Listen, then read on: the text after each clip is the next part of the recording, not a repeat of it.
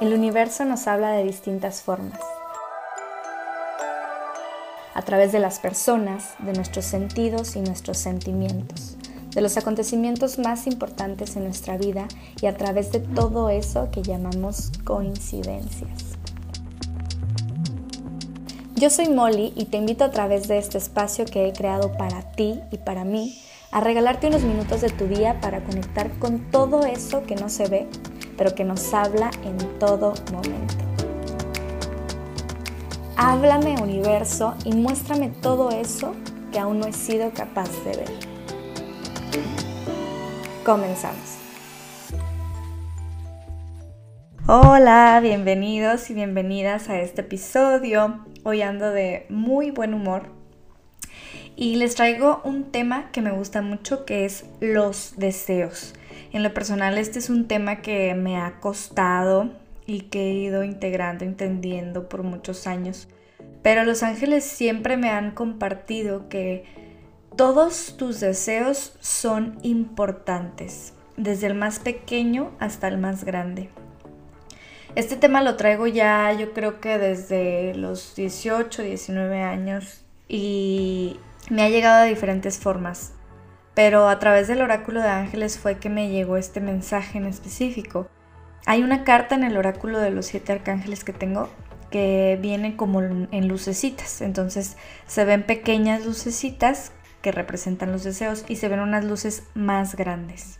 Entonces, desde el más pequeño hasta el más grande, es lo que nos quieren decir los ángeles. Todos son importantes. ¿Por qué? Porque tus deseos te hablan a todo momento, se comunican contigo a través de tu intuición. Y un deseo puede ser desde ir a caminar al parque, tener una mascota, aprender un nuevo idioma, pasar un día con una amiga, con un amigo, hasta estudiar una carrera, tomar la decisión de comprarte una casa, de comprometerte. Todos esos son deseos que para mí están súper conectados con el tema de la intuición. Y hay una teoría que les quiero compartir que me gusta mucho y no sé, me suena muy, muy lógico, me funciona, que es que los deseos te hablan desde el futuro. Es como ese potencial que te está hablando.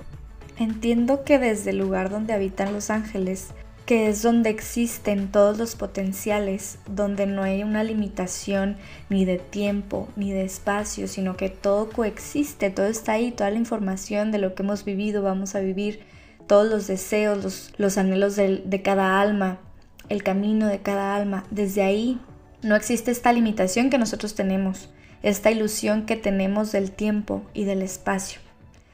Entonces, lo que entiendo y mi teoría es que al encarnar en este cuerpo, que sí está limitado por tiempo y por espacio, en algún lugar, que es en este mismo lugar, pero nosotros no somos capaces de percibirlo de esa manera, existe ese deseo y potencial que ya se cumplió. Muchas veces vemos el deseo como una ilusión egoísta, como un anhelo egoísta del alma, porque nos vemos separados del todo. Pero si nos abrimos a ver que estos deseos tan personales o que parecen tan personales, es eso que nos acerca a cumplir el potencial del universo en su totalidad, lo que venimos a vivir a esta vida, que nadie más lo puede experimentar como nosotros venimos a experimentarlo. Entonces sanamos mucho de eso que creemos que es ego. Y bueno, complementando o cerrando esto de, de mi teoría, es que aquel potencial que vienes a cumplir ya te está hablando. Si lo quieres ver como que te habla desde la fuente, desde Dios, o que te habla desde el futuro porque ya fue realizado. Imagínate que existe un, un futuro donde tú ya llevaste a cabo eso que tanto deseas cumplir, que ya aprendiste a patinar, que ya estudiaste esa carrera, que ya emprendiste tu negocio. Entonces, si tu hoy del presente entra en paz con eso, y deja de creer que es algo egoísta el estar deseando cumplir lo que más anhela, y entiende que solo abriendo paso, es como si este deseo existiera en dos direcciones. Tu yo del presente que se proyecta hacia el futuro soñando con lo que espera, con lo que quiere. Y tu yo del futuro que te está llamando desde allá, que te está indicando el camino a través de tu intuición. Si alguno de los dos, en este caso tu yo del presente, no existe, está cerrado a esa posibilidad, no se puede conectar. Así imagínatelo como dos líneas, una que va del presente al futuro y otra que va del futuro a tu presente. Cuando estas dos entran en armonía, hay una conjunción mágica y de pronto todo se acomoda y es la manera en que fluye, porque está en armonía, que es otra forma de ver también la ley de atracción. Cuando creemos que somos capaces de llegar a ese lugar en el que deseamos estar, es que todo se acomoda para que pase. Entonces esto que te digo de mi teoría del futuro es solo para complementar todo eso, toda esa información. Y bueno, otra cosa importante, también como complemento, es que no todos quieren lo mismo que tú. Me acuerdo mucho cuando estaba más chica, en la primaria, como por ahí de, no sé, de onceavo o doceavo grado, que llegaron a decirnos que iba a haber una obra de teatro, era algo así como Romeo y Julieta, entonces, que iban a hacer una prueba súper fácil. Nada más iban a pasar de uno por uno y cada quien iba a decir su nombre en voz alta. Y entonces en base a, no sé, si la entonación, la pronunciación, la voz, iban a escoger a los personajes principales. En ese momento yo dije, o sea, pues, ¿quién no va a querer? O sea, yo quiero ser la, la protagonista, pero ¿quién no va a querer ser la protagonista? O sea, obviamente todos quieren ser la protagonista, ¿no? Y pues la verdad es que no. O sea, la verdad es que quizá algunos no querían por pena, quizá otros no les llamaba la atención, otros no les interesaba, no tenían tiempo, etcétera. Y pues simplemente yo hice mi mejor esfuerzo, hablé alto y claro y me escogieron. Yo hice lo que estaba en mis manos para lograr conseguir eso que quería. Pero ahí entendí, y a través del tiempo y con otros, otras vivencias y otros ejemplos fui entendiendo que no todos querían lo que yo quería. Para mí era súper obvio que, pues, ¿quién no iba a querer actuar en teatro, no? O sea, ¿quién no iba a querer ser famoso? ¿Quién no iba a querer sentir lo que se siente estar en un escenario? ¿Quién no iba a querer compartir, ya más grande, todos los aprendizajes del crecer espiritualmente? ¿Quién se iba a querer conformar con solo vivirlo para estar en paz y no querer compartirlo? Pero bueno, te estoy hablando de cosas muy personales. No sé cuál sea tu caso, pero reconoce que esos deseos son tan personales, tan únicos, porque es lo que vienes a experimentar, es lo que tu alma eligió venir a vivir. Y entender esto también te va a ayudar a sanar la culpa, porque muchas veces sentimos culpa por no querer lo que la vida aparentemente nos está poniendo en charola de plata, como cumplir con las expectativas de las personas, como tomar oportunidades que parecen únicas, o culpa también de creer que le estás robando espacio a alguien, que le estás robando la oportunidad a alguien. Cuando tengas este sentimiento, simplemente analiza si quieres estar ahí y por qué lo estás haciendo. Y suelta la culpa en relación a que el universo no tiene suficiente para dar a todos. El universo tiene y es completamente abundante como para satisfacer los deseos de absolutamente todos los que estamos aquí. Esos deseos que vienen del alma. Ahora, también hay que tener cuidado en no confundir el deseo con obsesión, en no confundir el deseo con un interés del ego.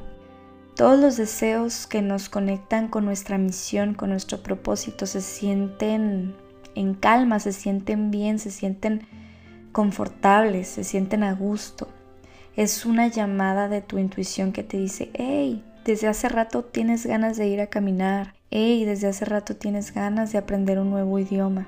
Te habla amablemente, no te toca la puerta desesperadamente día y noche quitándote el sueño. Eso ya es obsesión, cuando te aferras con algo, cuando te aferras a cómo algo tiene que ser.